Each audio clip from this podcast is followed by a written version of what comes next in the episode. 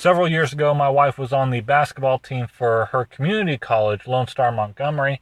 And while not particularly adept at basketball and not quite measuring in at five feet tall, she was still a vital member of the team because they only had five players.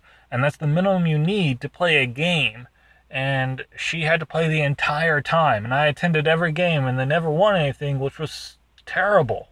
Uh, not just for the morale, but because I loved their team name so much. And I just wanted them to win so I could say that the Squirrels won a basketball game.